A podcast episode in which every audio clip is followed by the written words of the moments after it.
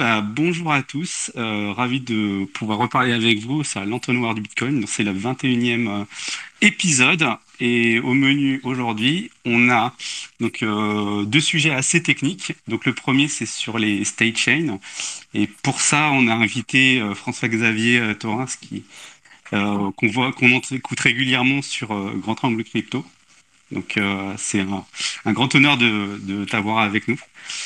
Euh, puis le deuxième sujet, donc c'est le rapport euh, de Galaxy Research sur euh, Stratum V2, donc qui est Stratum, qui est un protocole de pour pour coordonner les, les, les, unités de calcul de minage. Et puis après, on parlera également, on reparlera de ce qui se passe au Canada. Ça a fait grand bruit il y, a, il y a quelques en début de semaine et on ne pouvait pas ne pas en parler. Donc voilà, bon, j'espère que ce menu va vous plaire.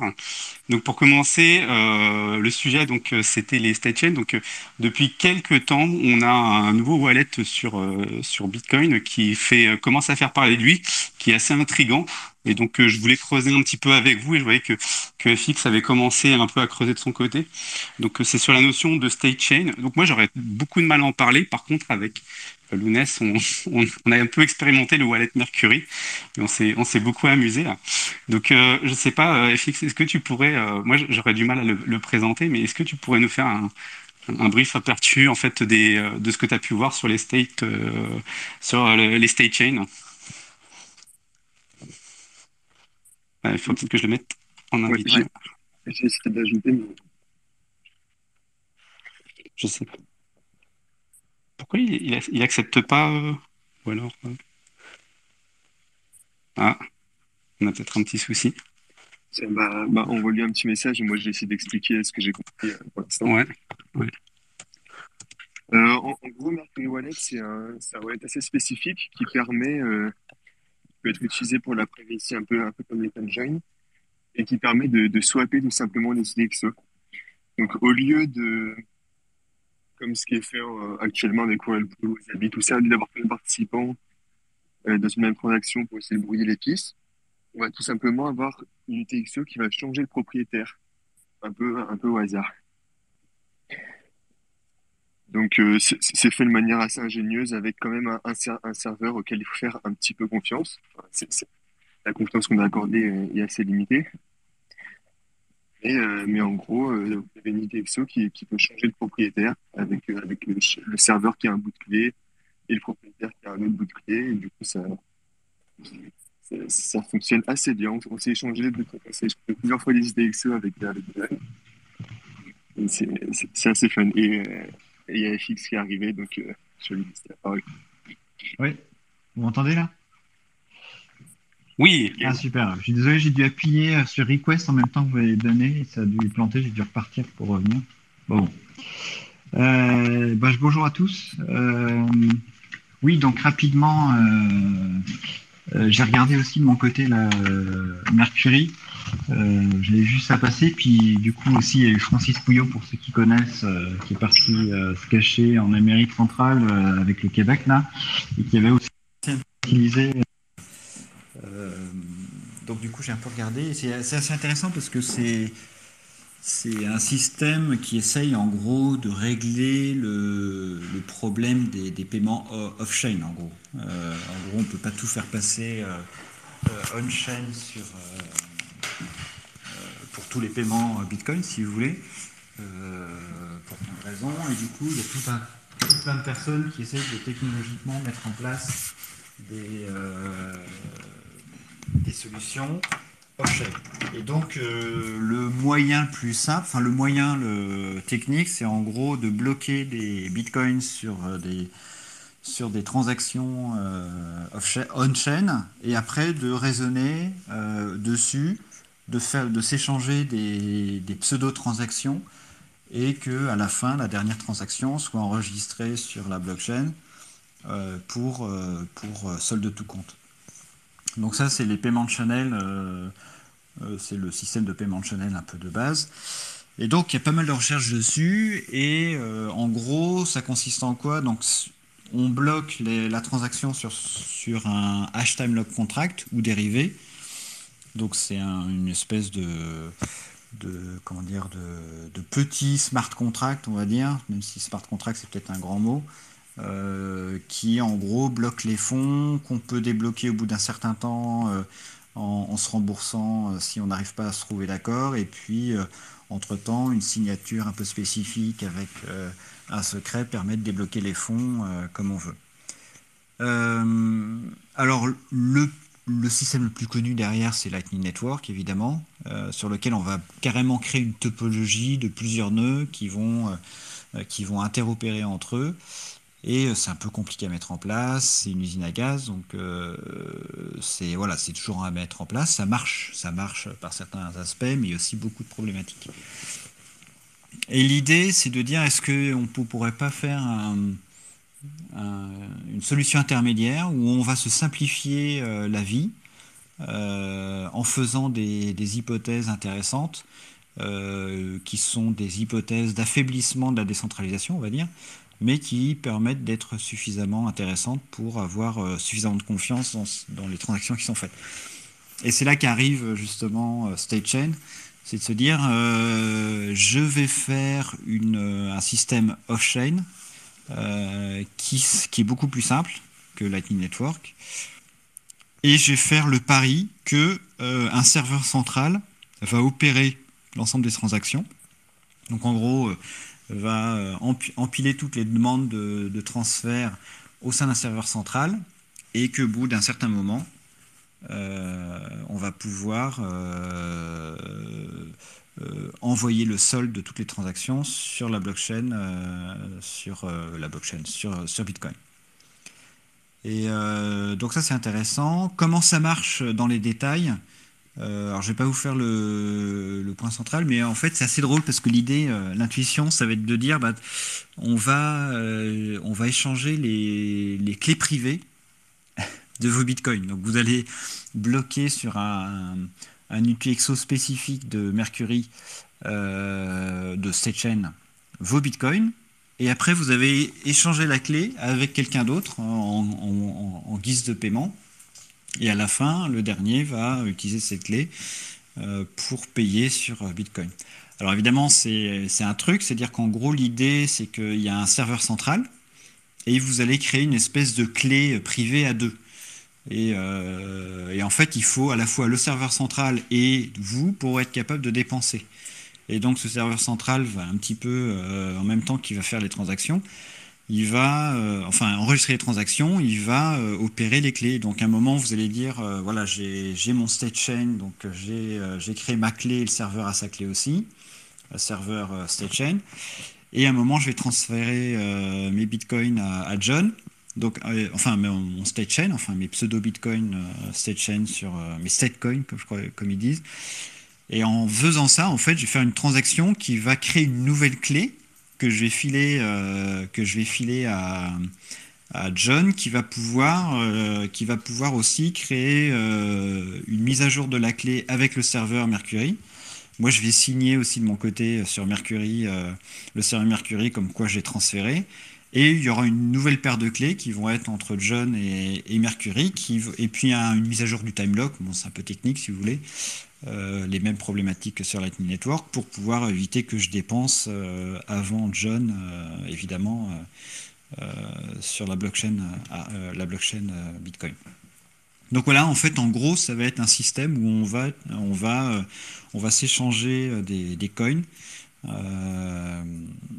comme ça en créant des nouvelles clés et que, seule, que cette clé privée peut être réconciliée uniquement en coopération avec, la, avec le serveur central.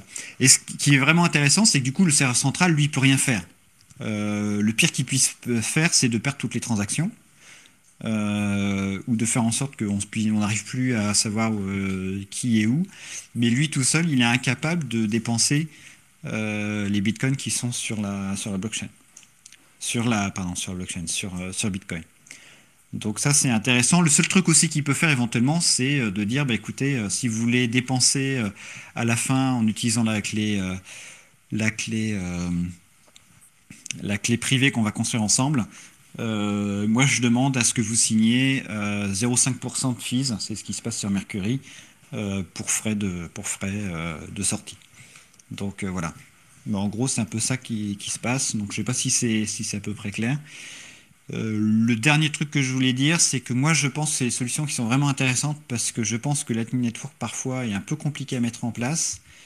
Euh, et je pense que des solutions où on centralise en partie l'infrastructure permet de simplifier beaucoup euh, les choses. Et je pense que dans un endroit, je sais pas, si vous êtes des communautés, si vous êtes une ville, typiquement imaginez qu'une ville ait son propre state chain son propre wallet Mercury, on peut imaginer que tous les magasins de cette ville se connectent à Mercury pour euh, dépenser euh, tous les bitcoins qu'il faut. Et que si un jour il y a un problème, ben, c'est au niveau de la ville qui va se passer. Donc peut-être que le maire va sauter ou je ne sais pas quoi. Mais, mais en gros, je pense qu'à partir du moment où on peut en gros mettre la main sur la personne qui opère qui opère ce, code Mercury, enfin ce code Mercury, ce film, ce système Mercury, on peut, euh, on peut faire, euh, on peut utiliser ce genre de système à la place de Lightning. Voilà, ça c'est mon avis. Euh, voilà.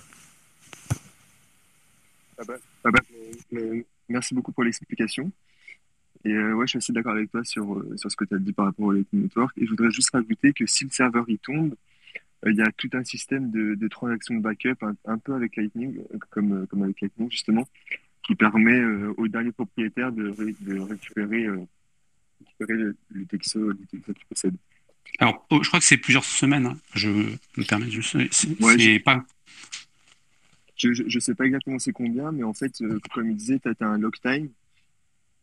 C'est-à-dire que euh, quand tu as une certaine hauteur de bloc euh, de Bitcoin, eh ben, tu, tu, peux valider la transaction sans avoir besoin du serveur.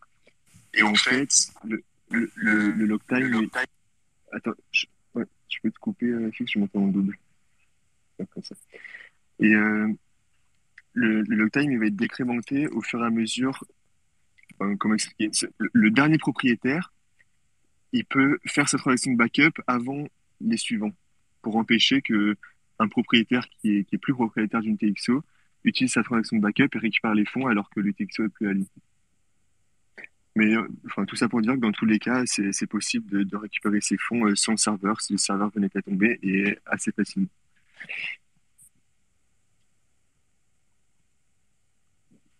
Ouais, du coup, moi, moi, ce que, alors, euh, ouais, c'est, j'ai du mal à comparer en fait avec Lightning. Alors techniquement, oui.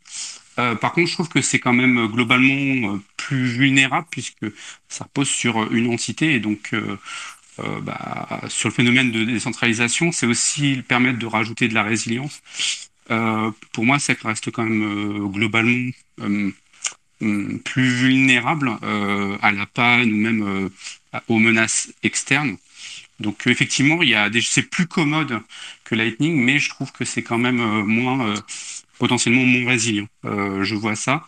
Ce que je vois également, c'est que le serveur intermédiaire, bah, il peut, bah, il a une capacité, je pense, à suivre les transactions, je pense, à les, à les journaliser et à les révéler. Donc, euh, euh en, termes de solution de privacy, je suis pas tout à fait sûr, ou alors il me manque quelque chose, mais en tout cas, je pense qu'on doit fortement faire confiance aux au serveurs euh, en face pour euh, bah, efface en fait les, les, les journaux de, de swap. Et euh, qu'est-ce que je voulais dire? Par contre, ce qui serait intéressant, effectivement, ce que disait euh, euh, FX, c'est que je crois qu'on peut build notre serveur Mercury. Il me semble, j'ai pas, j'ai pas eu le temps de regarder. Et donc effectivement, plutôt que de s'appuyer sur le serveur Mercury, on peut effectivement faire bah, des, des, des, communautés de, autour d'un serveur Mercury, des petites communautés pour pouvoir se swapper, s'échanger des, les coins de manière, de manière trustless. Euh, et de manière plus commode qu'avec des swaps, avec des altcoins ou ce genre de choses, euh, où il y a également des risques de contrepartie, des risques de change, etc. Donc, euh, et c'est plus commode, je pense, de faire un swap sur Mercury que sur que sur Lightning Network où, ça reste quand même, ça se fait, mais en termes d'expérience utilisateur, c'est pas non plus le, grand délire. Ouais, alors pour le juste deux, trois petits trucs. De fait, si le serveur tombe, euh, il suffit d'attendre, euh, il suffit d'attendre les le, le, lock time et après on récupère les fonds, euh, voilà, à la fin. Mais le lock time, je crois qu'il est long, je crois qu'il est relativement ouais. long. Ouais, il est plutôt de deux mois, je crois, dans, j'ai vu dans les paramètres. Ouais. Mais, Alors que sur Lightning, ton channel, il est, il, potentiellement, c'est quelques jours, quoi. Donc, tu sais, c'est un peu différent. Exactement. Euh, L'autre truc aussi, donc euh, de fait, euh, l'avantage de Mercury par rapport à Lightning, c'est, je pense que c'est là où Lightning ne marcherait pas forcément, évidemment, et aussi ça marchera pas partout. Et je pense que c'est à partir du moment où on peut faire certaines hypothèses sur le trust pour faire suffisamment confiance à celui qui va faire le, le ledger de toutes les transactions de cette coin, state chain, qui euh, à partir du moment où on peut faire cette hypothèse-là, ça peut avoir son sens. Et la dernière chose que je voulais dire aussi, c'était euh, ah oui, euh, en termes de privacy, en fait techniquement, euh, t'as pas de, pas. Alors après, tu peux faire euh, avec les IP tout ça, euh, mais t'as pas de, t'as pas d'informations euh, sur l'identité, euh, sur tous les états de la state chain. Le seul truc que tu peux avoir des informations, c'est du coup, c'est à l'entrée et à la sortie euh, des state chains pour euh, euh, pour pour être sur Bitcoin. Quoi. Et autrement, au milieu, c'est, euh, enfin, les données qui sont qui transitent sont très euh, euh, des state chains sont complètement privacy. Tu peux pas tracer d'un plan, tu peux pas dire bah tiens un tel était une state chain euh, à, à gauche là et trois jours après il y a une autre state chain c'est la même personne. Tu peux pas faire ça. Il- me semble que c'est euh, une clé publique euh, à chaque fois, quoi. Enfin, c'est pas une personne, une clé publique, après il la réutilise. euh. c'est vraiment une clé qui est générée à, à chaque, à chaque swap. Exactement. Ouais c'est pas, fois. possible de corréler, donc c'est des clés publiques différentes à chaque fois. Sauf avec les IP ou les trucs comme ça, Oui, les voilà. plus classiques. Mais, Mais, sinon, en interne. Les, les IP, par défaut, ça utilise Tor. Ça passe tout par Tor. tout à fait, exact. Ok, euh, bah, mer- merci les gars pour les explications techniques. J'avoue que comme je suis beaucoup moins technique, euh, je vous laisse euh, la parole. J'ai une Ouais, question voulais- par rapport à, Non, à sidechain. Attends, attends, il y avait John qui voulait rajouter non, je voulais juste rebondir. Juste le, excusez-moi, j'avais, euh, j'ai j'ai enlevé la main euh, trop tôt. Juste, en fait, donc il y a un système de pool, donc de swap. On a essayé. Euh, c'est le phénomène qu'on peut avoir dans les swaps, c'est qu'à la fin, on peut potentiellement se retrouver avec le l'UTXO qu'on a récupéré, euh, qu'on a récupéré, euh, qu'on avait au début. Donc euh, ce qu'on a, ce qui, je crois que ce qui s'est passé, je crois qu'on peut récupérer son propre UTXO. Donc euh, euh, et c'est la question qu'on se posait avec les swaps, avec Monero, etc. C'est que si tu en fais plusieurs, à la fin, tu, si le, pool de liquidité il est trop petit, bah potentiellement tu peux te retrouver avec ton UTXO de départ, donc tu auras perdu. Voilà, c'est juste en complément. C'est vrai que pour l'instant, on, a fait quelques tests avec John, mais dans la poule, on était genre, on était genre 3. Et du coup, euh, on, on retombait assez facilement sur, euh, sur nos UTXO. Mhm. Mais il, faut- il faudrait effectivement qu'ils rajoutent un, un petit système euh, où, où ils se souviennent de l'UTXO de, de, de, de départ euh, déposite et puis ils te mettent attention, euh, vous avez récupéré de- votre UTXO. quoi. Ouais, le wallet, Après, ouais, ouais, ouais. Mm. Après, c'est pas super grave, je pense. Euh, à partir du moment où c'est rentré dans, dans, la, dans la moulinette euh, Mercury, euh, que tu récupères ton XO ou que ce soit quelqu'un d'autre, euh, techniquement, euh, le lien de propriété a disparu. Techniquement. Bah, Bah, pas forcément parce que tu, tu peux pas trop voir que c'est rentré dans que c'est rentré dans Mercury quoi parce que t'as t'as Mm. juste une UTXO d'un certain montant fixe genre 100 000 sats mais un, un observateur extérieur peut pas forcément dire si c'est passé par Mercury donc si tu reprends Euh, ton oui. UTXO de départ euh, Ouais, ça, ça en termes de Ouais. dépenses, en analyse on-chain, tu vois, enfin, là, tu as. Oui, c'est pas faux. Mm. Juste, ouais, excuse-moi, donc du coup, je te coupais là, Roxy. Euh, ouais, ouais, ben non, comme moi c'est moins technique, euh, si vous avez encore des trucs techniques, dites-le. Ma question c'était plus par rapport à la sidechain, par exemple Liquid. La grande différence, en fait, c'est que c'est moins trustless que Liquid, c'est ça? Donc c'est pas non plus aussi trustless que Lightning parce qu'il faut faire confiance. Mais comparé à Liquid, on est déjà sur une évolution en plus euh, en termes de décentralisation. Est-ce que c'est à peu près ça que je comprends bien? Euh, oui, parce qu'en fait, dans Liquid, c'est pour faire simple, hein, euh, tous les bitcoins sont détenus. En gros, les vrais bitcoins sont détenus par un gros multisignature des, des, des comment on appelle, je sais plus comment ils s'appellent, des administrateurs de Liquid ou je sais pas quoi. En gros, pour faire simple.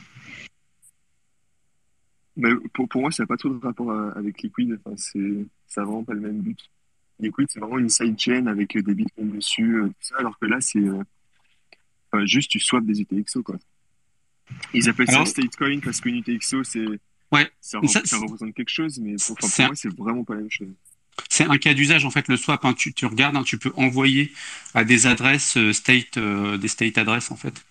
Je sais pas, tu sais, c'est le un peu. le- Ah, tu- oui. en fait, moi, je l'ai découvert. En fait, tu voyais un le, le développeur, la Fiat Java, qui qui envoyait des.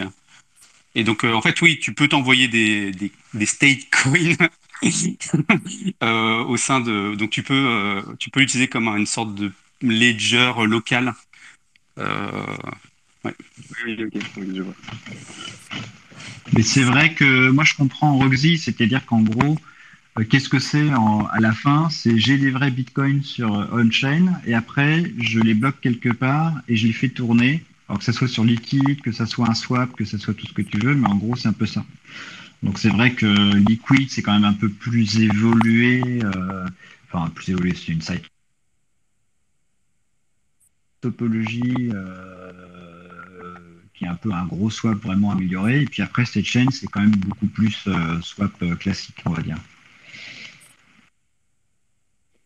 bon, je sais pas, on a fait peut-être le tour. Est-ce qu'il y a quelqu'un qui voudrait réagir sur, qui en a déjà entendu parler, voilà, qui, si, si vous voulez euh, poser une question, n'hésitez pas à, à le demander. Là, je crois que c'est le bouton euh, en bas à gauche.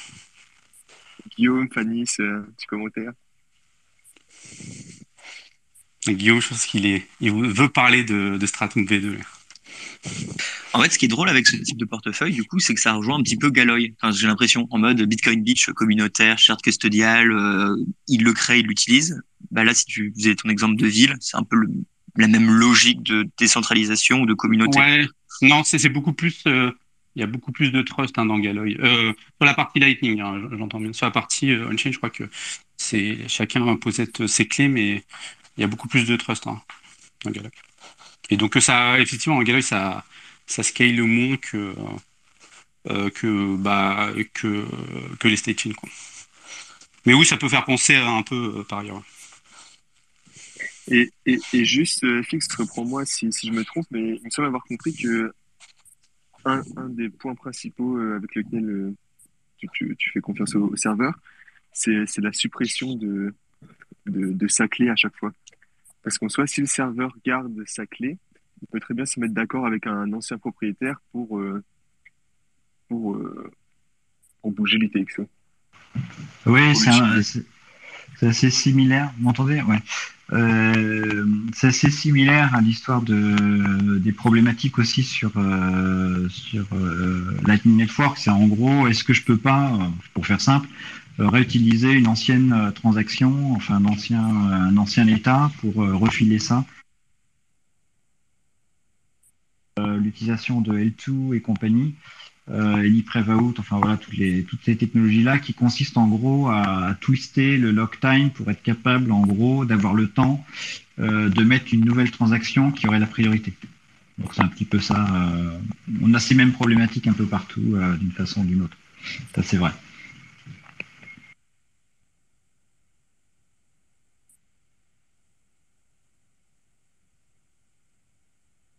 Bon bah nickel, je pense qu'on peut aller sur le sujet suivant. John, je me permets du coup d'introduire euh, ce que j'avais dit avant. Du coup, pour euh, tout le monde, petit instant euh, promo improvisé pour Surfing Bitcoin 2022. Mercredi, euh, là qui arrive hein, dans quelques jours, il y a un live euh, que Joss et John réalisent à l'Estia, où du coup ils vont nous parler de Surfing Bitcoin 22, ils vont nous donner les dates et ils vont parler de leur retour d'expérience au Salvador. Et euh, je participe aussi un peu directement. J'ai fait une vidéo sur mon expérience avec le Chivo pour pour eux pour la présentation. Et il y aura un petit live Q&A. Donc il y aura les liens dans la description. Et ceux qui s'intéressent, qui aiment bien ce type d'événement, mercredi 18h de mémoire, peut-être 19. Vous aurez les, détails exacts. Euh, voilà. John, je te laisse la parole. Ok, euh, bah on va passer au second sujet. Euh, donc là, il y a quelques jours, il y a Galaxy Research qui a publié un, rapport de d'une vingtaine de pages, je crois, sur Stratum V2.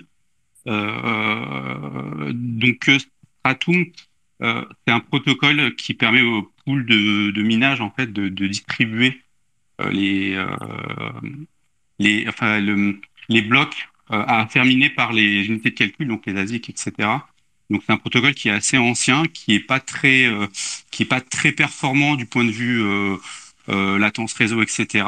Et, également qui a un l'autre problème, c'est que laisse la poule de minage décider de comment doit être construit le bloc.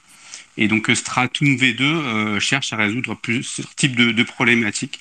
déjà de faire une bonne amélioration du protocole et également de permettre aux unités de minage en fait de miner leur propre bloc euh, de leur côté. Et donc de distribuer on va dire les décisions sur euh, la manière dont sont construits les blocs. Donc ça permet de décentraliser d'une certaine manière le le minage donc c'est quelque chose qui est très attendu euh, et donc peut-être que que Guillaume pourra nous donner quelques insights sur le sur le rapport en, en lui-même Yes, merci John pour l'info. Euh, bah ouais, du coup, euh, rapport, euh, rapport de Galaxy Digital Research, euh, super intéressant. Euh, moi, vous le savez, Stratum V2, c'est, je pense, le truc que j'attends le plus par rapport à Bitcoin. Je trouve ça super excitant, super intéressant. Et il y a, y, a, très peu de gens aujourd'hui qui, qui s'y intéressent parce que c'est un peu un truc, un peu un truc technique, un peu un truc que les gens voient pas forcément, alors que c'est vraiment euh, au jour d'aujourd'hui, quoi, dans, dans, le temps présent, c'est vraiment une des choses euh, euh, qui peut changer le plus potentiellement le, le protocole Bitcoin euh, de, de, manière positive vers plus de décentralisation, parce que ça a vraiment un impact concret. Et à terme, ça pourra vraiment nous protéger euh, d'un vecteur d'attaque par les poules. Donc c'est vraiment euh, giga intéressant. Je vous conseille vraiment de, de lire le rapport. Euh, comme a dit John, euh, le protocole aujourd'hui euh, Stratum V1, c'est un protocole qui avait été introduit en 2012. Et donc à l'époque, c'était... Voilà, ça fait dix ans que le protocole existe. Il n'a pas été mis à jour depuis. Et il a beaucoup de problèmes qui font qu'aujourd'hui, pour des opérateurs de fermes de minage qui sont gigantesques, c'est pas un protocole vraiment optimisé. Et en plus de ça, c'est pas un protocole super sécurisé. Euh, voilà, il y, y a, des possibilités, il y a des vecteurs d'attaque. Euh, par exemple, pour les poules, euh, de vous prendre un petit peu du profit sans que vous vous en rendiez compte. Il y a des possibilités pour des attaquants euh, potentiellement d'intercepter euh, la connexion entre les mineurs et la poule et donc de récupérer directement euh, vos récompenses de minage. Et puis bon voilà, c'est pas un protocole qui est très flexible, c'est pas un protocole qui est facile à utiliser. Donc bref, tout ça pour dire que au-delà de l'aspect décentralisation de Stratum, c'est vraiment euh, quelque chose déjà que, dont les mineurs ont besoin euh, parce que c'est juste un meilleur protocole. Et donc, donc, je vais parler d'abord de ça et ensuite on abordera l'aspect décentralisation que, que John a très bien introduit. parce que finalement le quand on parle de Stratum, on se concentre souvent sur la partie décentralisation euh, parce que c'est euh, indéniablement ce qui est le plus important pour euh, pour convaincre les gens. Euh, mais aujourd'hui, il faut bien comprendre qu'en fait, pourquoi euh, Stratum ça met autant de temps à décoller et pourquoi c'est un sujet si euh, complexe, c'est parce que c'est très compliqué de de faire des mises à jour à ce niveau-là euh, faut bien comprendre que euh, Stratum V1, c'est une implémentation firmware, c'est-à-dire que c'est directement dans la machine, pour faire simple. Et donc, euh, si vous voulez changer ou mettre à jour ce firmware, il faut le faire directement manuellement.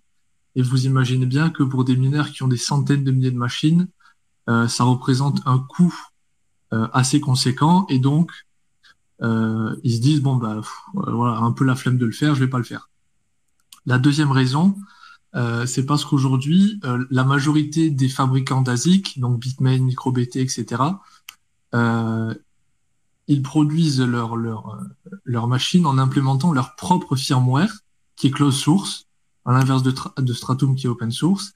Et donc, euh, c'est très compliqué pour les gens qui travaillent sur Stratum V2 euh, d'à la fois convaincre les mineurs de mettre à jour euh, leur machine pour être compatible avec Stratum V2 parce qu'en fait, du coup, ils perdent la garantie sur la machine. Donc, il y a très peu de gens qui vont prendre ce risque. Et deuxièmement, euh, vu la nature closed source euh, du logiciel firmware des mineurs, des, des hardware manufacturers, et ben du coup, c'est très compliqué de travailler dessus. Et eux, de leur côté, ils n'ont pas envie d'entendre parler de Stratum V2. Donc, c'est pour ça aujourd'hui que euh, c'est quelque chose dont on parle souvent, c'est quelque chose qui est très entendu, mais euh, c'est quelque chose qu'on a du mal à mettre en place. Et donc finalement, euh, c'est sur ça que se penche le rapport. C'est ben, comment est-ce qu'on peut euh, convaincre finalement, parce que c'est ça aujourd'hui le travail, c'est convaincre les mineurs et les fabricants d'ASIC euh, de se mettre à jour sur V2 parce qu'en fait c'est dans l'intérêt de tout le monde. Donc je l'ai dit tout à l'heure, il y a l'aspect décentralisation, je vais y revenir après. Mais pourquoi c'est dans l'intérêt de tout le monde aujourd'hui? C'est parce que euh, non seulement ça permettra aux mineurs d'être plus efficients, euh, pour faire super simple, parce que j'ai pas envie de rentrer trop dans, dans la technique, et puis c'est pas non plus mon, mon domaine. Euh, Aujourd'hui, si vous voulez, si vous avez 100 euh, 000 machines dans une ferme, c'est 100 000 connexions qui vont devoir être établies à la poule.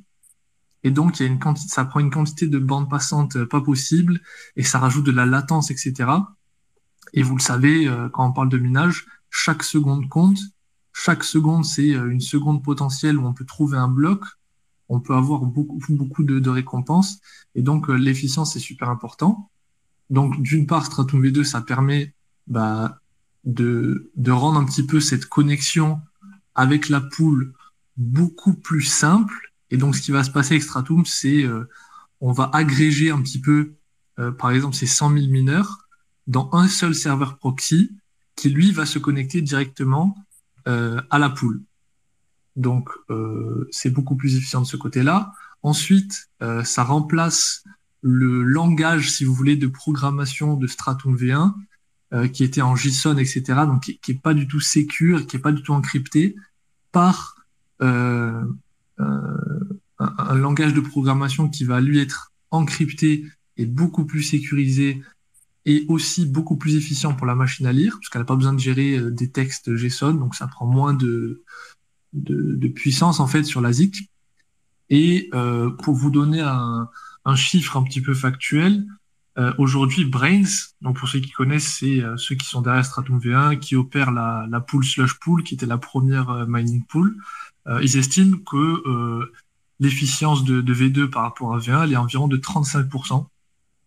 Donc vous pouvez imaginer que même si aujourd'hui ces 35%, ça correspond seulement à euh, 1% de profit en plus pour le mineur, à l'échelle euh, d'un mineur qui va produire euh, plusieurs milliards de dollars de revenus par an, euh, c'est non négligeable.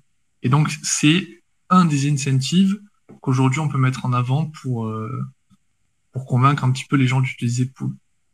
Euh, et donc finalement, quand, quand, on, ajoute tout ça, on a, on a une vraie raison finalement pour les mineurs d'installer V2 parce que finalement, c'est un peu la conclusion du rapport, c'est de dire c'est injuste de demander aux mineurs euh, de privilégier la décentralisation par rapport à leur profit.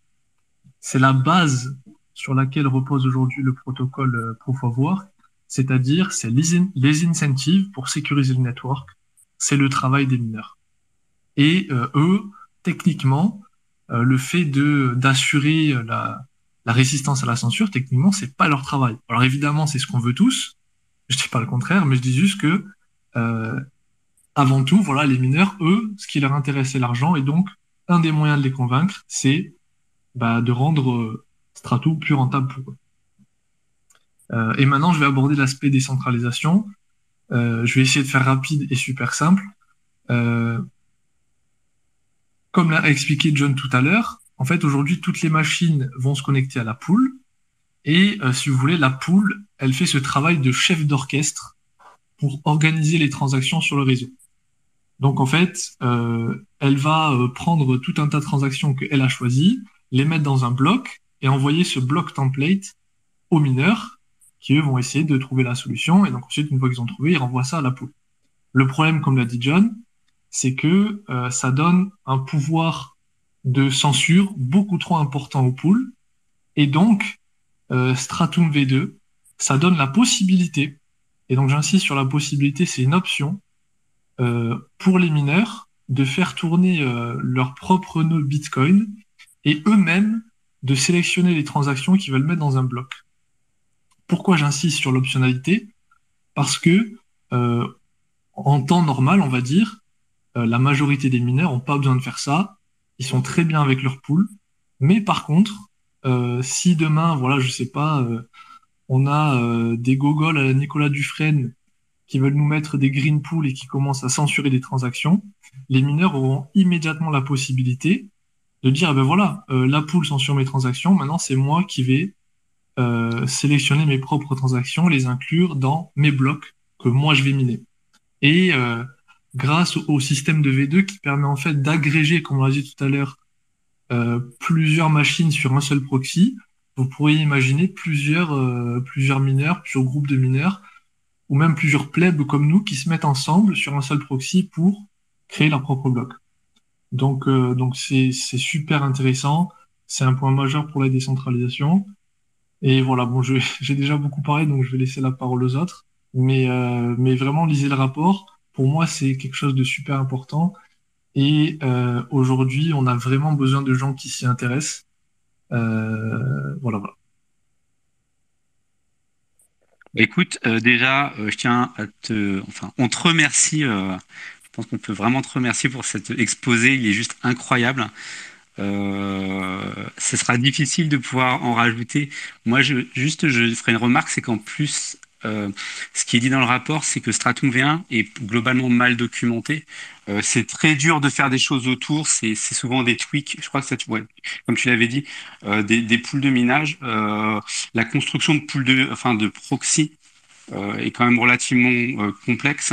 Et donc effectivement, Stratum V2 propose différents types de setup, les documente ou les ou construit les outils pour justement bah, faciliter euh, ce passage euh, de la mise, à, mise en place de Stratum, Stratum V2, quand bien même euh, on ne pourrait pas le mettre dans les firmware ou ce genre de choses, pour avoir des proxys Stratum V1 vers Stratum V2. donc ça, je trouve que c'est vraiment plutôt bien pensé sur la, la problématique actuelle et comment sortir de manière plutôt saine et intelligente pour qu'à terme, on arrive à, avoir une cible Stratum V2 euh, euh, bah, sur l'ensemble, des poules. Vas-y, euh, Roxy. Yes, bah, merci beaucoup hein, pour l'exposé. Je trouve que c'était très bien résumé. bravo. Ma question était par rapport à quand tu as parlé, donc si les plebs ensemble décident de se mettre sur le même proxy pour créer le bloc qu'ils veulent, et donc pas céder à la censure d'un green block ou euh, d'empêcher certaines transactions spécifiques, est-ce que c'est possible que la pool les dégage? Est-ce que c'est possible finalement que même si nous on a l'outil pour passer au-delà de la censure, parce qu'on l'utilise, parce qu'on a décidé de faire autrement, on peut être déjà dégagé? Euh, c'est une question un peu noob, mais je suis sûr qu'il y a pas mal de gens qui, qui disent ouais, ok, on peut passer la censure, mais dans ce cas, est-ce qu'on n'est pas expulsé par défaut? Alors, euh, c'est un peu plus compliqué que ça, mais pour faire simple, en gros, euh, quand tu quand tu interagis avec un template de bloc, euh, cette partie-là, ça s'appelle job negotiation. Et pourquoi ça s'appelle euh, négociation? Parce qu'il y a négociation finalement entre le bloc template que tu vas proposer à la pool et ce que la pool va accepter de valider. Donc tu pourrais imaginer un scénario où euh, tu fais pas confiance à la pool, tu commences à miner tes propres blocs et au moment où tu commences à miner tes propres blocs, euh, tu vois, la poule euh, peut avoir peut-être la possibilité de pas te payer ou, de pas valider tes blocs, etc. Alors, euh, ça serait absolument un scénario catastrophique. Faudrait imaginer que ça soit une poule, euh, je sais pas, une poule étatique ou une poule qui en a plus rien à faire de ses profits. Tu vois, faudrait vraiment que ça soit quelque chose de compliqué. Euh, après, euh, on, en avait déjà parlé dans, dans un précédent space. Euh, Stratum V2, c'est pas une, c'est pas une solution euh, miracle qui peut euh, réduire à néant toute forme de censure. C'est euh, une optionnalité pour les mineurs de sortir de ce système où c'est les poules qui, qui construisent finalement les blocs. mais, enfin, la meilleure des solutions quand même, si une poule commence à avoir ce genre de comportement, c'est juste de quitter la poule en fait. Donc voilà, il faut quand même mettre un, un point d'honneur là-dessus, à dire voilà, c'est une solution d'optimisation, c'est super intéressant, euh, parce qu'il y aura toujours un incentive à miner les blocs, et donc c'est mieux si c'est les mineurs qui fassent les transactions, mais c'est pas euh, c'est pas voilà un truc de fou pour éliminer toute forme de censure. Je sais pas si ça répond à ta question. Si si, ça répond. Merci. Si des gens veulent parler, encore une fois, en bas à gauche, hein, n'hésitez pas.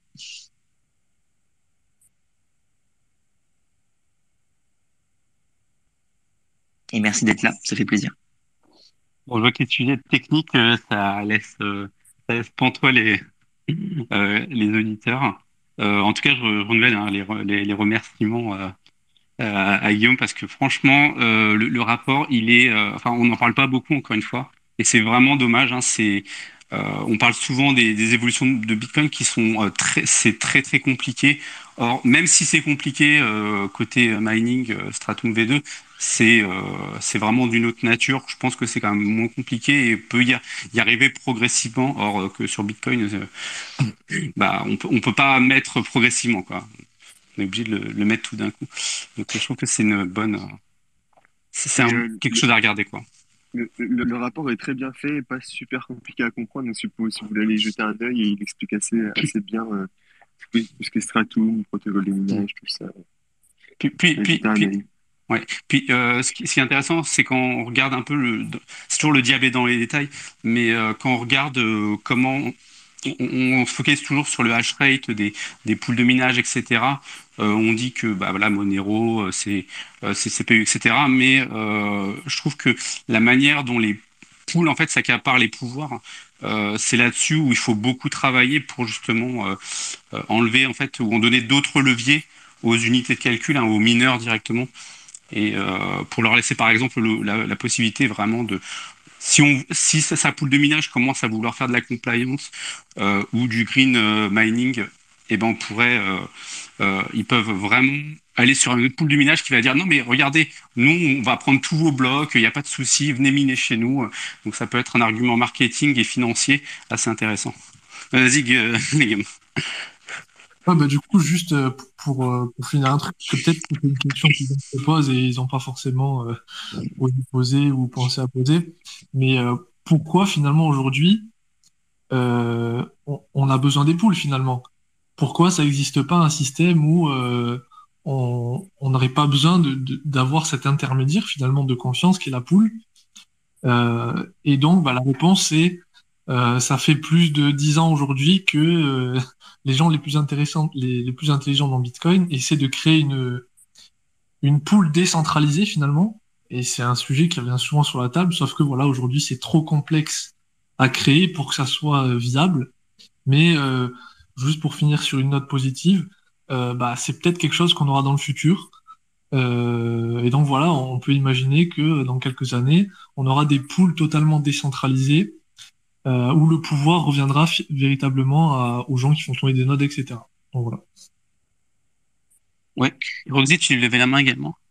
Yes, j'avais, bah merci, hein, je suis d'accord. J'avais une question. Est-ce qu'il y aurait un, un, un, lien ou un endroit où on peut voir un petit peu l'activation euh, Je sais que c'est compliqué vu comment tu as expliqué comment ça allait être mis en place, mais qu'on puisse se dire, euh, ok, comme Taproot ou comme d'autres trucs, on sait que maintenant euh, X% des poules ou euh, telle pool utilise Stratum V2 pour nous donner une idée de dans combien d'années on peut espérer avoir une pénétration du marché un peu complet de, de ce protocole?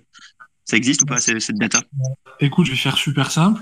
Pour l'instant, il n'y a que Slushpool parce que c'est les gens qui sont derrière Brain euh, qui utilisent Stratum V2. Euh, pourquoi c'est pas encore mis en place?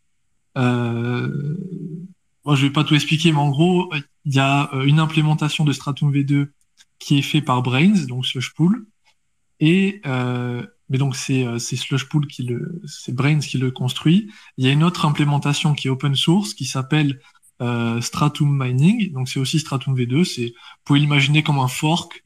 Euh, c'est exactement la même chose sauf que c'est open source. Et ça par contre, euh, c'est pas encore, euh, c'est pas encore finalisé. Euh, il y a notamment donc Square de Twitter, Galaxy, etc. qui qui donnent des grants à des développeurs Stratum pour essayer de finir ce protocole parce qu'évidemment, c'est quelque chose d'extrêmement complexe à construire. Et donc, pour répondre à ta question, euh, c'est impossible de traquer un peu ça, euh, sauf peut-être si les poules l'annoncent.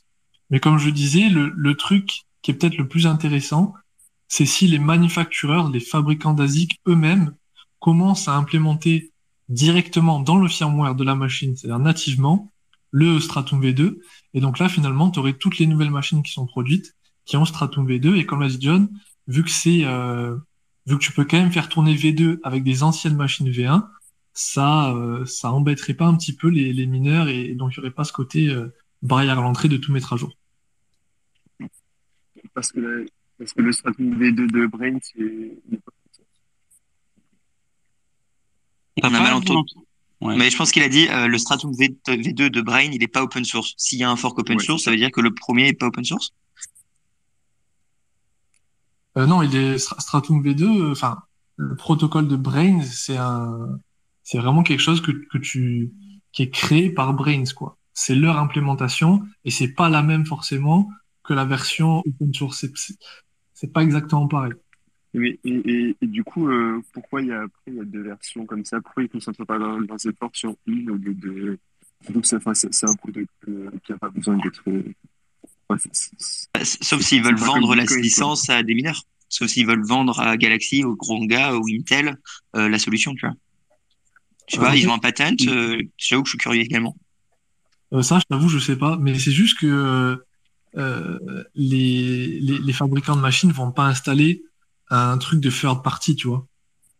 Euh, ils vont pas installer un firmware directement sur leur machine qui viendrait de Brains, tu vois. Ouais, Et surtout qu'il faut... Surtout qu'il faut installer BrainOS, il me semble. hein, Il y a un truc euh, comme ça. Moi, j'avais, je m'étais renseigné un peu à l'époque. euh. ça fait partie de leur package, si tu veux, avec l'optimisation des machines sur les S9, etc. Euh, ça, ça, c'est un, c'est un package, quoi. Donc finalement, c'est, c'est, c'est pas trop intéressant. Voilà. Après, Ouais, vu que la majorité des gens qui font tourner des bitmains et tout font la mise à jour, voilà, ça fait sens aussi. Enfin, Stratum, c'est juste un protocole. Donc, euh, il y a- enfin, il y, a- il y a bien des gens qui s'occupent de faire les, les spécifications et tout ça. non? Ben, c'est ça, c'est, c'est le travail qui est fait actuellement sur la partie euh, open source, mais c'est, c'est pas finalisé du tout pour l'instant. La seule chose qui est entre guillemets finalisée, c'est euh, le firmware euh, de Brains. Ok. Moi, je sais pas, je vous propose de passer au, au, au dernier sujet, euh, puisque je pense qu'il va beaucoup faire parler. Donc, euh, il y a quelques jours, euh, alors je sais plus exactement quand, c'était en début de semaine, il y a la, donc je crois que c'est la première ministre euh, du Canada qui a fait plusieurs annonces à l'encontre bah, des opposants aux mesures, aux mesures sanitaires, et donc qui était allé assez loin. Et la chose, je crois que la plus notable, c'était du fait que euh, sans contrôle de juge, ça qui est vraiment aussi très important, euh, on, pouvait en fait, enfin, on pouvait demander aux institutions financières au sens très large, donc y compris euh, les exchanges de crypto, etc., donc les banques, etc., de pouvoir frais, enfin, bloquer les comptes et les avoirs des personnes bah, qui participent ou qui ont des liens avec les gens qui participent aux, aux, oppositions aux mesures sanitaires. Et euh, donc c'était, euh, il y a eu euh, un certain nombre de traçages qui ont été faits euh, là-dessus. Et la question qu'on se posait, c'était également bah, de quelle manière ça exposait bah, les, les personnes qui faisaient les donations. Donc, on en avait parlé la semaine dernière. De quelle mesure ça pouvait les exposer et également comment ça pouvait exposer bah, les, les, opposants. Donc, euh, je ne sais pas si quelqu'un veut euh, réagir dessus. Ouais, bien, bien sûr. Euh, pour même plus, plus de détails, hein. donc c'est vraiment aider à financer directement ou indirectement, même si tu as donné 40 dollars, donc on n'est pas simplement Bitcoin, hein. et même si tu as donné au début, ça c'est aussi assez incroyable, parce qu'en gros c'est l'intégralité des personnes qui ont aidé le mouvement, même quand avant il n'était pas considéré comme illégal ou avec un peu plus drastique, on va dire. Euh, donc ça, ça fait, ça fait très peur. Euh, ils ont également dit qu'ils allaient suivre les, pré- les persécutions dans les mois à venir et qu'ils allaient pas le laisser, qu'ils ont vraiment prévu que pendant euh, les 5, 6 prochains mois, les comptes bancaires vont être bloqués, les cartes bleues vont être bloquées, les assurances vie vont être prises et que ce sera vraiment des charges criminelles. Euh, bon, j'ai fait une vidéo dessus hein, pour les viewers si vous avez besoin, mais clairement, nous, dans, dans notre petit space entre nous, enfin dans notre euh, signal où on parle souvent, on est tous extrêmement choqués euh, de l'accélération. En fait, c'est surtout ça Euh, c'est qu'il y a deux semaines, c'était un small fringe minority. Euh, aujourd'hui, c'est des terroristes, on prend les pleins pouvoirs et on bloque littéralement tous les comptes sans passer par les juges. Et encore une fois, j'ai beaucoup de viewers qui, qui m'ont dit que j'étais, euh, enfin voilà, qu'il fallait pas défendre le convoi. Ce qu'il faut comprendre, en fait, c'est l'outil utilisé et l'accélération de cet outil plus que le convoi. Alors si demain c'était l'extrême droite qui aurait fait ça au LGBT, ça aurait été une autre histoire dans la presse. De la même façon que si demain on fait ça face aux gilets jaunes, ce serait une autre histoire dans la presse. Et en fait, le problème, c'est l'outil et de se dire que unilatéralement, il peut décider, ou quelqu'un peut décider de prendre les pleins pouvoirs et de bloquer des milliers de personnes, des dizaines de milliers de personnes. Et parmi les personnes qui ont aidé à ce mouvement, il y a également ces opposants politiques qui, du coup, vont peut-être se retrouver avec leur compte bancaire bloqué. Et en fait, il y a énormément de questions sur la démocratie qui doivent être posées. Et, euh, et bon, vous savez qu'on en parle souvent et que c'est important pour nous la liberté. Mais c'est une vraie entrave, mes yeux, qui est euh, qui fait peur, surtout au Canada. Enfin, je veux dire, c'est pas, ça aurait été la Chine, on aurait tous dénoncé, c'est le Canada, personne n'en parle. Enfin, je sais pas, je trouve qu'il y a vraiment un double discours qui s'est créé. Et, euh, vous savez que j'adore me plaindre de ça. Donc, euh, si vous voulez prendre la parole, ou les mecs, si vous avez d'autres trucs à dire, euh, allez-y, parce qu'il y a beaucoup à débattre là-dessus.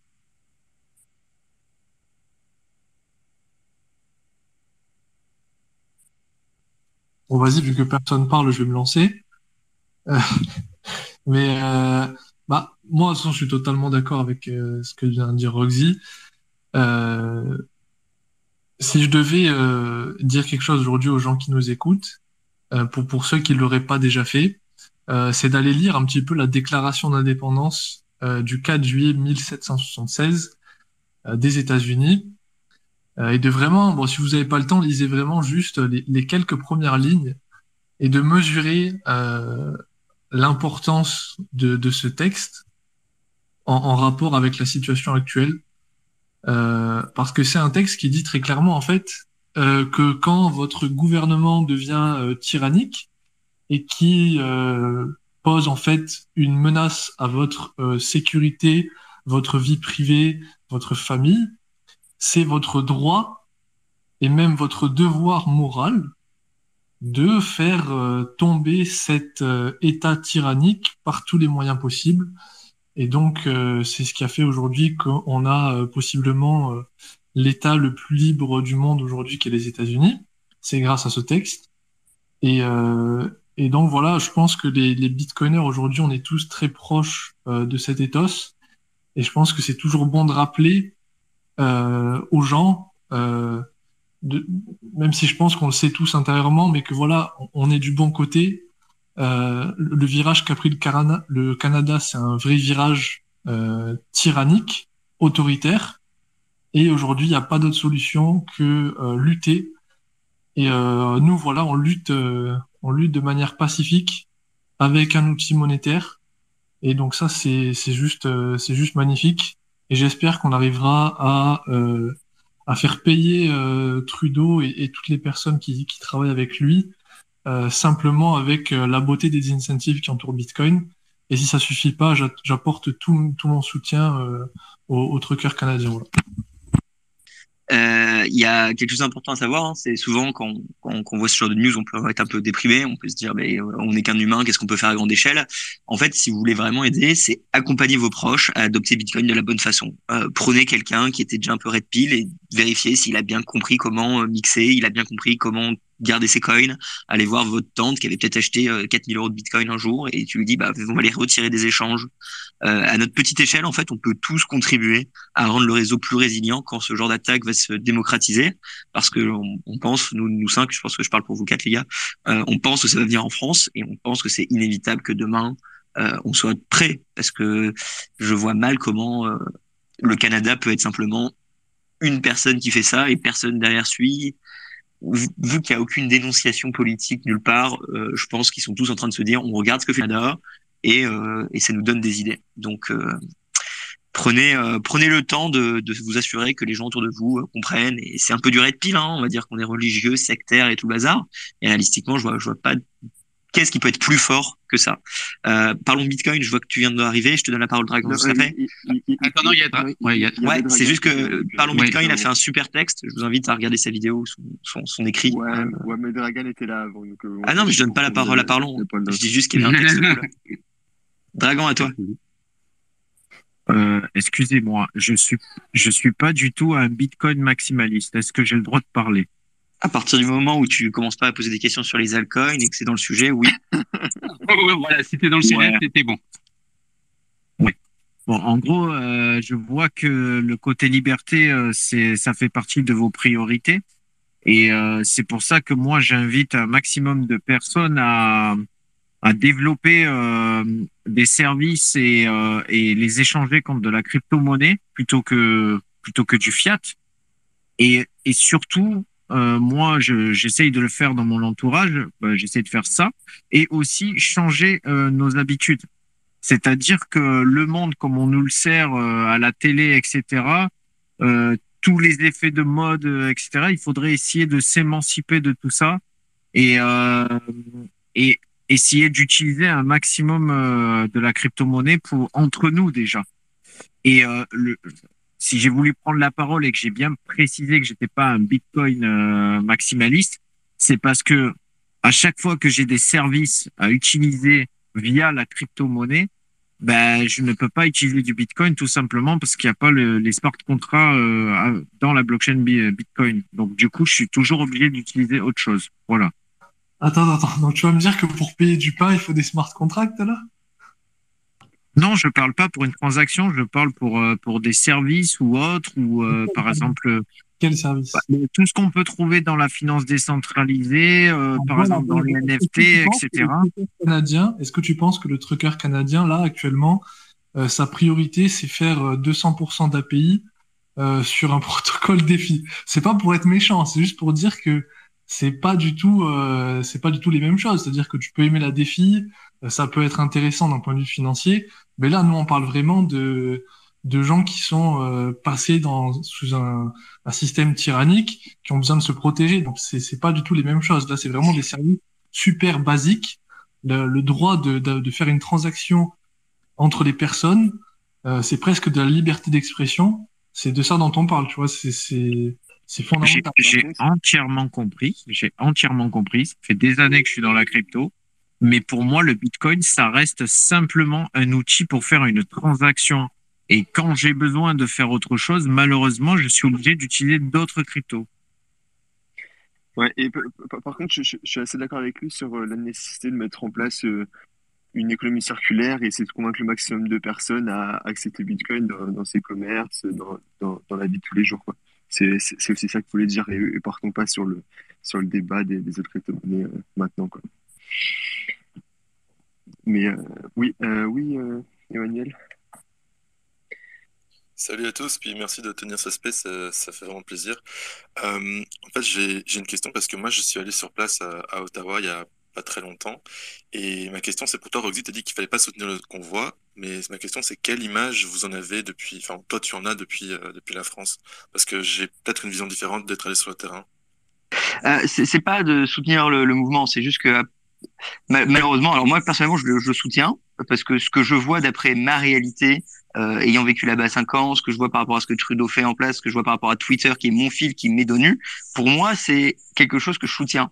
Par contre, je peux comprendre que les personnes qui sont très endoctrinées, les personnes qui regardent la télé euh, mainstream, et d'autres personnes qui ont d'autres visions politiques vont dire, bah non, c'est un truc néo-nazi, il y a des armes, etc., etc. Donc, ce que je- ce que j'essaie d'apporter dans mes vidéos, vu que malheureusement, je suis obligé de limiter euh, ce que je dis, euh, parce que bah, je suis devenu un peu un, un peu trop public à mon goût, c'est que je ce que j'essaie de montrer aux gens, c'est que c'est un outil Bitcoin pour une cause, peu importe le mouvement. C'est-à-dire que ce soit les gilets jaunes ou que ça soit euh, les le que ça soit par rapport au Covid, que ce soit pas par l'inflation, euh, je m'en fous en fait. Enfin, je m'en fous pas. Mais dans dans dans l'idée que j'essaie de, de, de véhiculer, euh, j'essaie de pas m'attarder sur ça parce que c'est un autre sujet. C'est pas Bitcoin finalement. C'est liberté, c'est peut-être droit médical, c'est plein de choses, mais c'est pas forcément Bitcoin. Et donc malheureusement, je suis obligé de de prendre avec des pincettes euh, le mouvement des troqueurs parce que sinon après dans les commentaires euh, j'ai pas envie de passer ma journée à débattre euh, sur euh, le bienfait ou non du pass. Je pense que vous connaissez mon point de vue par rapport à ça. Donc c'est plus là-dessus euh, malheureusement que j'ai dû me limiter dans ce que je pouvais dire euh, Emmanuel. Je sais pas si c'est clair pour tout le monde. C'est un peu le, le problème quand, quand on a une grande communauté euh, avec plein de gens d'horizons différentes. Et ce que vous devez comprendre c'est que ma, ma communauté elle est extrême droite et extrême gauche parce que bah, finalement l'injustice du système pousse vers les extrêmes à droite et à gauche.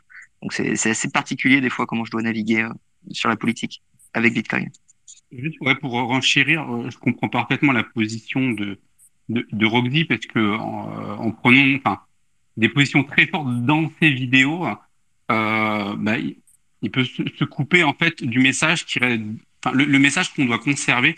Et Fanny, ça avait fait un tweet, je pense, qui était très à propos, c'est que qu'on qu'on adhère ou pas en fait à ce que fait le, enfin, les, euh, les, les, opposants, euh, c'est est-ce que on veut pouvoir laisser euh, des, des, gens exprimer euh, dans les rues?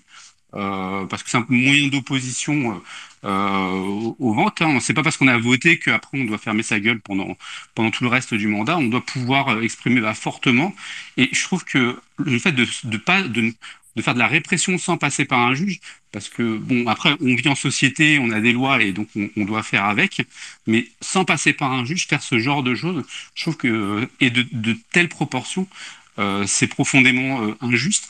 Et donc, euh, ce qu'il faut garder comme message, c'est qu'il y a les truckers, mais si c'était un autre mouvement euh, qui voulait s'exprimer, même sur lequel on n'était pas en accord dessus, mais qui subirait les mêmes contraintes, eh ben, on devrait, je pense, avoir en fait la même posture de dire, bah, nous, euh, on garde en fait euh, ce, ce- ce- cet ethos, c'est-à-dire il faut qu'on construise euh, le réseau, les outils, etc. et l'éducation autour pour que les gens puissent bah, s'exprimer correctement. On parle de, la, lib- la liberté de transaction, c'est la liberté, c'est de la liberté d'expression. Euh, et donc, euh, je pense que c'est important. Moi, je j'ai pas, tout le temps les mêmes euh, avis euh, que vous.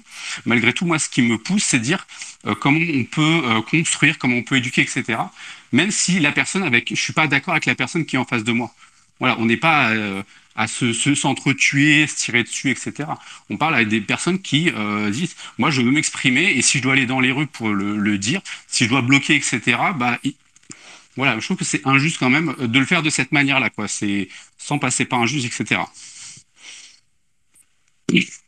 Pardon, je me suis un peu emballé. Euh, Vas-y, Fanny. Ouais. Non, mais 100% d'accord avec toi, John. Et, justement, je voulais rebondir sur euh, ce que tu disais. euh, euh, la liberté de euh, faire des transactions, c'est euh, juste une prolongation de la liberté d'expression.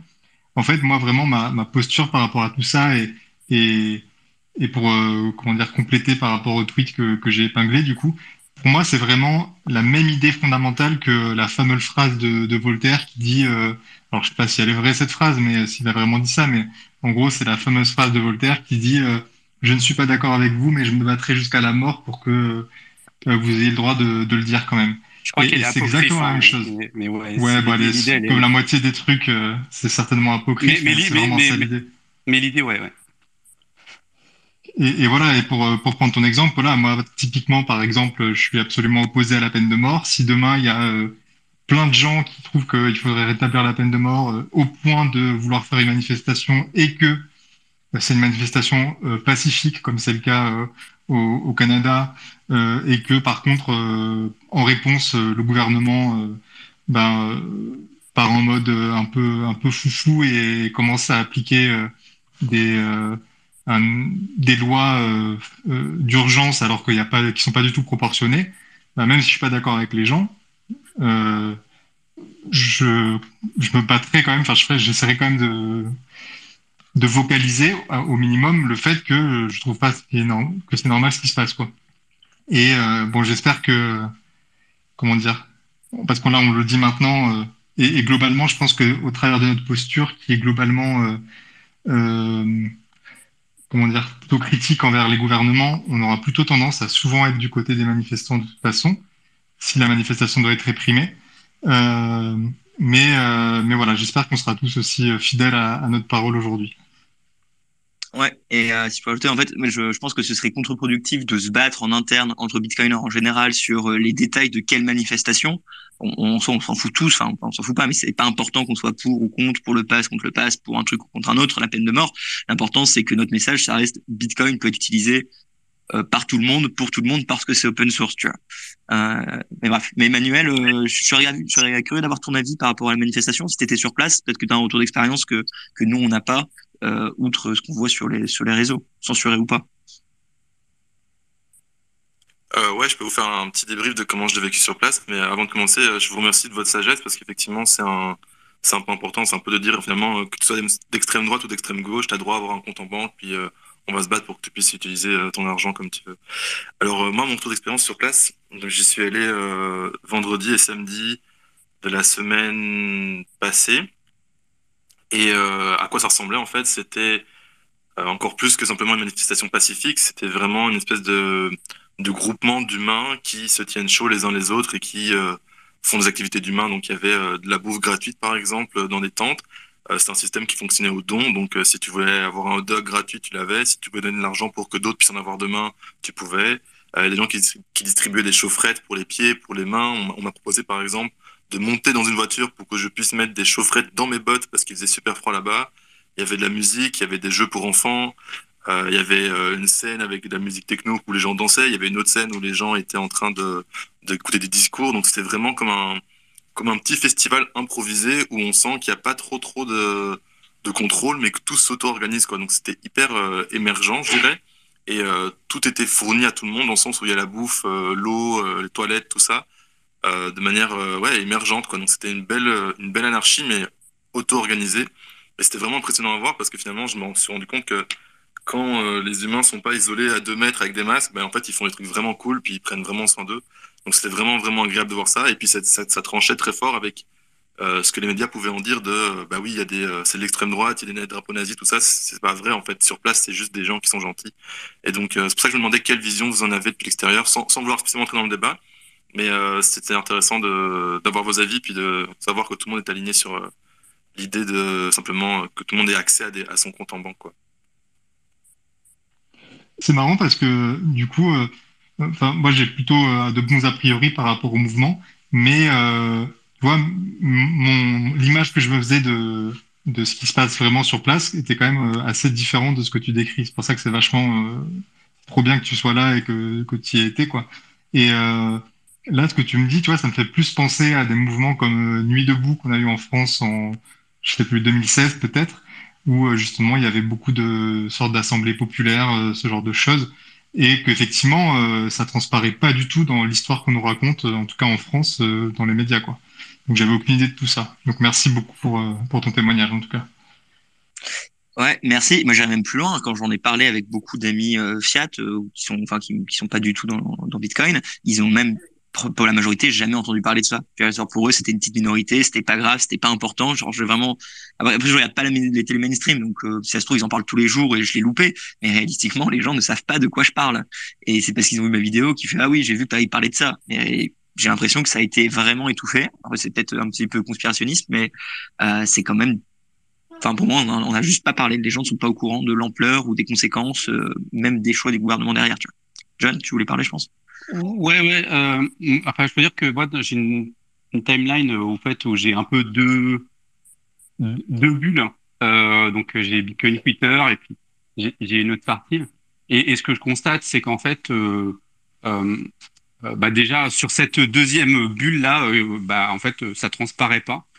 Euh, ou quand ça transparaît, bah, c'est toujours du un peu une sorte de cherry picking sur bah effectivement lorsqu'il y a des mouvements comme ça, et ben on peut trouver localement euh, bah, des personnes qui sont qui vont encore un peu plus loin. Donc euh, et ça on va pouvoir le mettre en évidence pour un peu euh, discréditer bah, des mouvements en fait qui sont qui se qui se construisent de manière spontanée.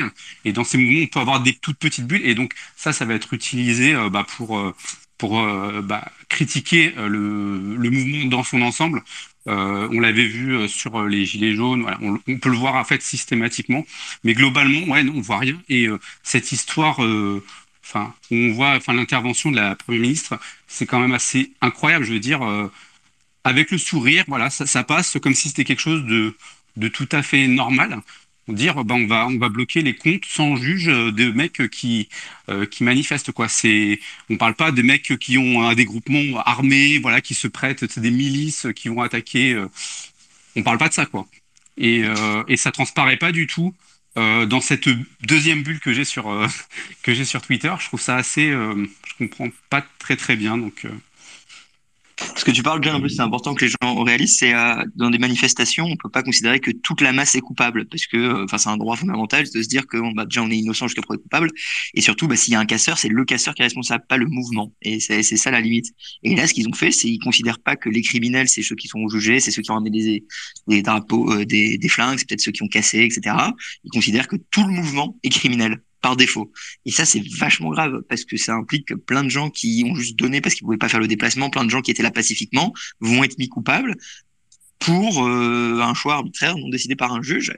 Et, et enfin, alors qu'on devrait juger les personnes qui euh, ont en effet fait de la merde dans une manifestation. Et ça, c'est même pas juste ce mouvement, c'est en général, tu vois. C'est un droit fondamental. euh, Enfin, ça me paraît logique que les lois sont sont comme ça. Oui, après, ça, c'est pas exclusif à, ce moment, à ce moment-là. Tous les mouvements dans, dans tous les pays du monde, il se passe toujours ça. Ouais, bi- bien sûr, mais euh, mais ce sera Mais pareil c'est un demain, tu problème. vois. Mais c'est un problème. Bah, c'est la même chose ici aujourd'hui. Bah, parce que c'est compliqué d'expliquer Bitcoin, mais le jour où je vais devoir expliquer Bitcoin à tous les gilets jaunes qui ont plus de compte bancaire, euh, ça va être encore plus dur, tu vois. Donc, euh, faut, faut, faut se préparer. Vas-y, Emmanuel. Je dirais que là, ce qui est particulier à ce moment-là par rapport aux, autres mouvements, c'est que ce mouvement est extrêmement pacifique. Il n'y a, a pas de casse, en fait. Il n'y a pas de violence. Les gens qui y sont, sont euh, c'est des Canadiens, en fait. Donc, il y a un peu le cliché, les Canadiens sont gentils. Ben, pour être allés sur place, ceux qui étaient là sont vraiment gentils. Donc, non seulement les gens sont criminalisés, mais en plus, ils ont rien fait. Ils ont fondamentalement rien fait. Il n'y a pas eu de bris, il n'y a pas eu de, il y a eu rien, rien, rien, rien, rien, rien, rien. Donc, parmi tous les mouvements, celui en particulier, il y a une réaction qui est vraiment très, très, très disproportionnée qui, à mon avis, s'explique parce que ils mettent en plein le doigt sur le problème, c'est qu'ils viennent montrer que on n'a plus le droit de manifester de s'exprimer, et donc comme ils le montrent, la réponse du gouvernement est très forte pour arrêter qu'ils le montrent. Quoi. Donc c'est un peu, c'est très spécial, je trouve, avec ce mouvement-là, parce que la, la dose de pacifisme est juste euh, incroyable, quoi, vraiment incroyable. Ça, ça, ça me fait, ça me fait penser. euh, je pensais euh, récemment à la, aux manifestations de Hong Kong, quand bah voilà, il y avait le grand débat avec euh, toute la population de Hong Kong qui s'est battue pour essayer de garder leur souveraineté. Et la phrase c'était au-dessus. euh, euh, à Hong Kong, ils se sont battus beaucoup plus, mais ils n'avaient pas Bitcoin, alors que les Canadiens ont Bitcoin. Et demain, les prochains manifestants et prochains mouvements auront Bitcoin. Je pense que ça a vraiment montré l'importance euh, d'avoir une monnaie non censurable. Et et indirectement, tu vois, c'est c'est tout- toutes ces manifestations, que ça soit à Hong Kong, que ça soit en France, que ça soit au Canada, que ça soit n'importe où dans le monde, bah, ça fait grossir finalement cette euh, méfiance qu'on a envers le système, les médias, et ça fait grossir l'importance d'a- d'a- d'avoir Bitcoin. Euh, Guillaume, tu voulais parler, mais je pense qu'on avait quelqu'un d'autre qui était forum crypto, qui était speaker également, donc je, je t'en prie, Guillaume, vas-y. Pour complémenter ce que tu viens de dire, vraiment une phrase, euh, c'est qu'en plus de ça, maintenant pour les prochaines manifestations, on a le playbook euh, des gouvernements pour s'attaquer aux gens qui vont faire des donations. Donc maintenant, on a cette expérience de qu'est-ce qui se passe quand on fait des donations par Bitcoin, et donc ça, ça sera aussi euh, un moyen d'apprendre pour les prochaines manifestations. Donc finalement, c'est un, point positif. Forum crypto, tu- t'es speaker, tu veux peut-être prendre la parole?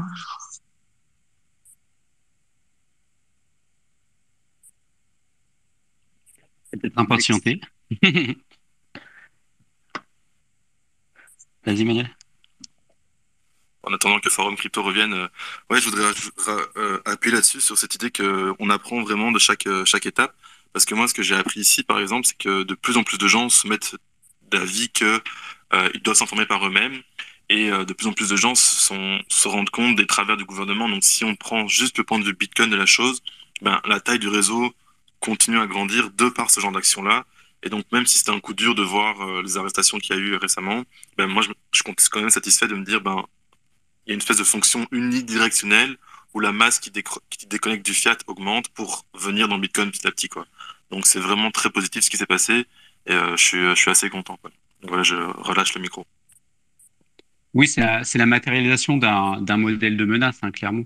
Moi, je voulais dire, c'était que euh, l'étape induite, c'est de pouvoir faire du, euh, de commencer à mettre en place une économie circulaire, que les bitcoins, en fait, on n'ait pas besoin de les, euh, de, les cash out. Donc là, c'est encore un peu tôt, mais c'est quelque chose qui va devoir se, se, mettre en place. Et donc, effectivement, il n'y a que l'éducation, etc., et puis, bah, effectivement, les, les, gouvernements euh, se mettent, s'ils co- continuent à, à faire ce genre de choses, bah, forcément, ça va, par conséquent, se, développer.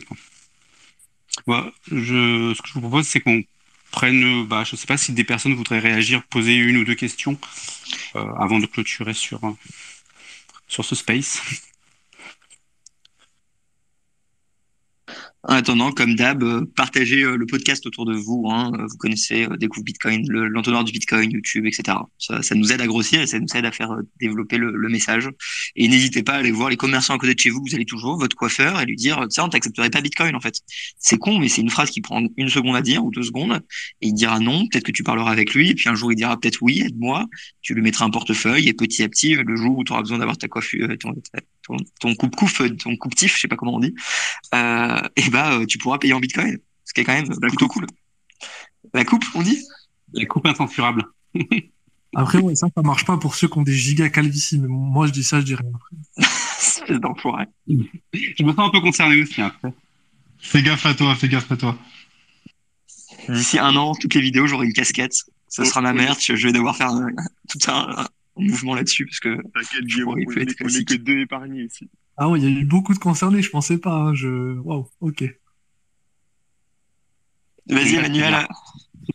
Ouais, je voudrais juste rajouter sur le point de Roxy, c'est vraiment important de ne pas sous-estimer euh, ce travail de guérilla là, parce que, mettons, les, les, avec les camionneurs, comme il n'y a pas eu ce travail en amont assez loin, ben, pour eux, Bitcoin est quelque chose de complètement nouveau, et donc même une distribution de Bitcoin est rendue difficile parce que le sujet est trop éloigné.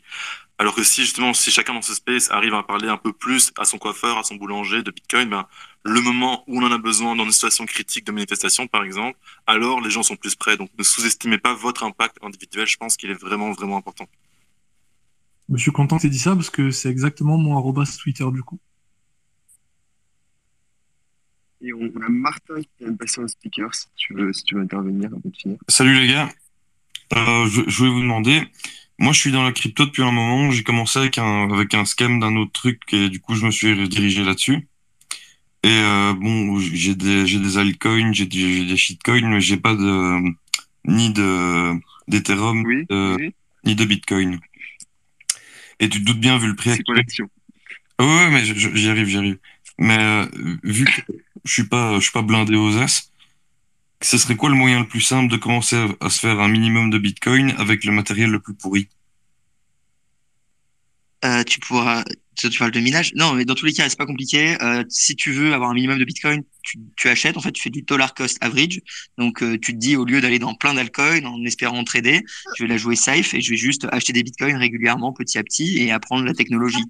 Et des petites sommes, tu peux acheter euh, 25 euros de Bitcoin, euh, même par mois. euh, C'est Ah ouais, mais t'inquiète, pas, j'essaye de mettre 200 balles par mois, mais enfin, voilà quoi. Et tu, tu- tu peux même revendre euh, tous tes altcoins et acheter du bitcoin. Et là, tu en auras beaucoup très vite. Bah, moi, Ouais, pour t'expliquer, ce que, ce que je fais pour le moment, c'est euh, un mélange de, de ICO. Euh, Oui, J'ai- non, merci, j'ai- j'ai pas forcément envie de On, va être, on, va être honnête, c'est pas le, c'est pas vraiment le sujet. Désolé. C'est pas le sujet. Ah non, non, mais je dis pas que c'est pas le sujet, je- c'est juste que moi, je te dis, j'ai commencé avec ça, tu vois, enfin. Ouais, non, mais de toute façon, on va, on va tous avoir un parcours différent dans Bitcoin, c'est important de le comprendre. T'as les camionneurs qui comprennent rien, qui vont avoir du Bitcoin. T'as des gens qui font plein d'altcoins, plein de trading et qui retournent vers Bitcoin. Euh, T'en as comme Lounès qui sont tout de suite très maximalistes. Euh, ça, ce sera ton parcours propre à toi, et peut-être que tu vas te faire rec, peut-être que tu vas gagner. Mais nous, ce qui nous intéresse, et c'est pour ça qu'on te coupe un petit peu, c'est que Ah non, non, mais on parle coup- toujours coup, de liberté, on parle de Bitcoin. Et si tu veux plus de Bitcoin, pour te répondre, tu vends tes altcoins et euh, c'est tout. En fait, c'est ça c'est- s'arrête un petit peu pas là. Ce serait pour en avoir à moindre frais, tu vois, genre. Bah, moins, les moins de frais, tu, tu prends une différence de plateforme. Euh, Là, je vois Joss, Stacking Sat, il n'y a pas beaucoup de frais. Relay, il n'y a pas beaucoup de frais.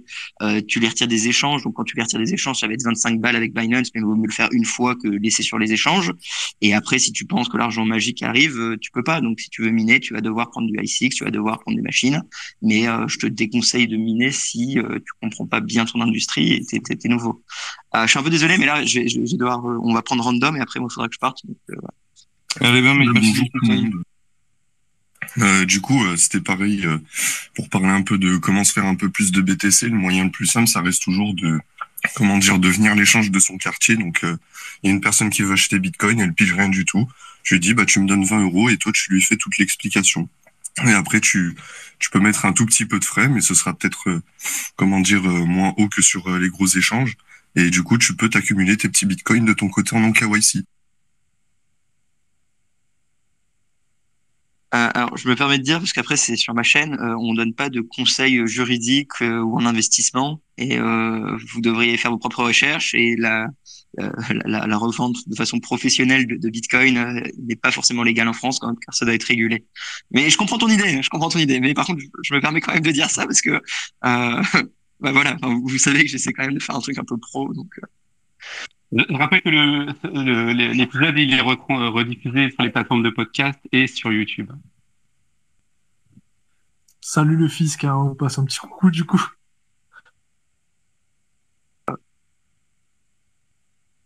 Je suis mute ou pas? Non, là, c'est bon, je suis. Euh, j'ai les diplômes AMF, hein, j'ai, fait tout leur concours à la con euh, pour savoir les régulateurs, ce que j'ai le droit de dire, pas le droit de dire. C'est, c'est stupide, mais, c'est un peu important quand même. euh. Si on veut tenir le plus longtemps possible, un jour Bitcoin, enfin, dès que Bitcoin va être strike, hein, c'est obligé qu'un jour ma chaîne saute. Je pense que vous le savez tous et je le sais également. Mais euh, si on peut tenir le plus loin possible, c'est, c'est le mieux. Donc, voilà, il faut que je prenne toujours des pincettes quand même. Bon, je vous propose là, on, voilà, on, je- on a fait un long échange. Euh, en tout cas, c'était super. Euh, et puis, bah, je vous donne un rendez-vous pour euh, dimanche prochain à l'entonnoir du Bitcoin. Merci à Bonne tous. soirée à tous Merci à vous, salut, bisous. Bonne soirée. et bisous. À la semaine prochaine. Ciao. Salut à tous, bisous. Merci d'avoir écouté notre podcast, j'espère qu'il vous a plu. N'hésitez pas à le partager sur les réseaux et nous mettre une note sur votre plateforme de podcast préférée, ça nous aide énormément. Ceci était une production Découvre Bitcoin, je vous retrouve très bientôt sur les réseaux. Merci à vous et n'oubliez pas de le partager grandement. Salut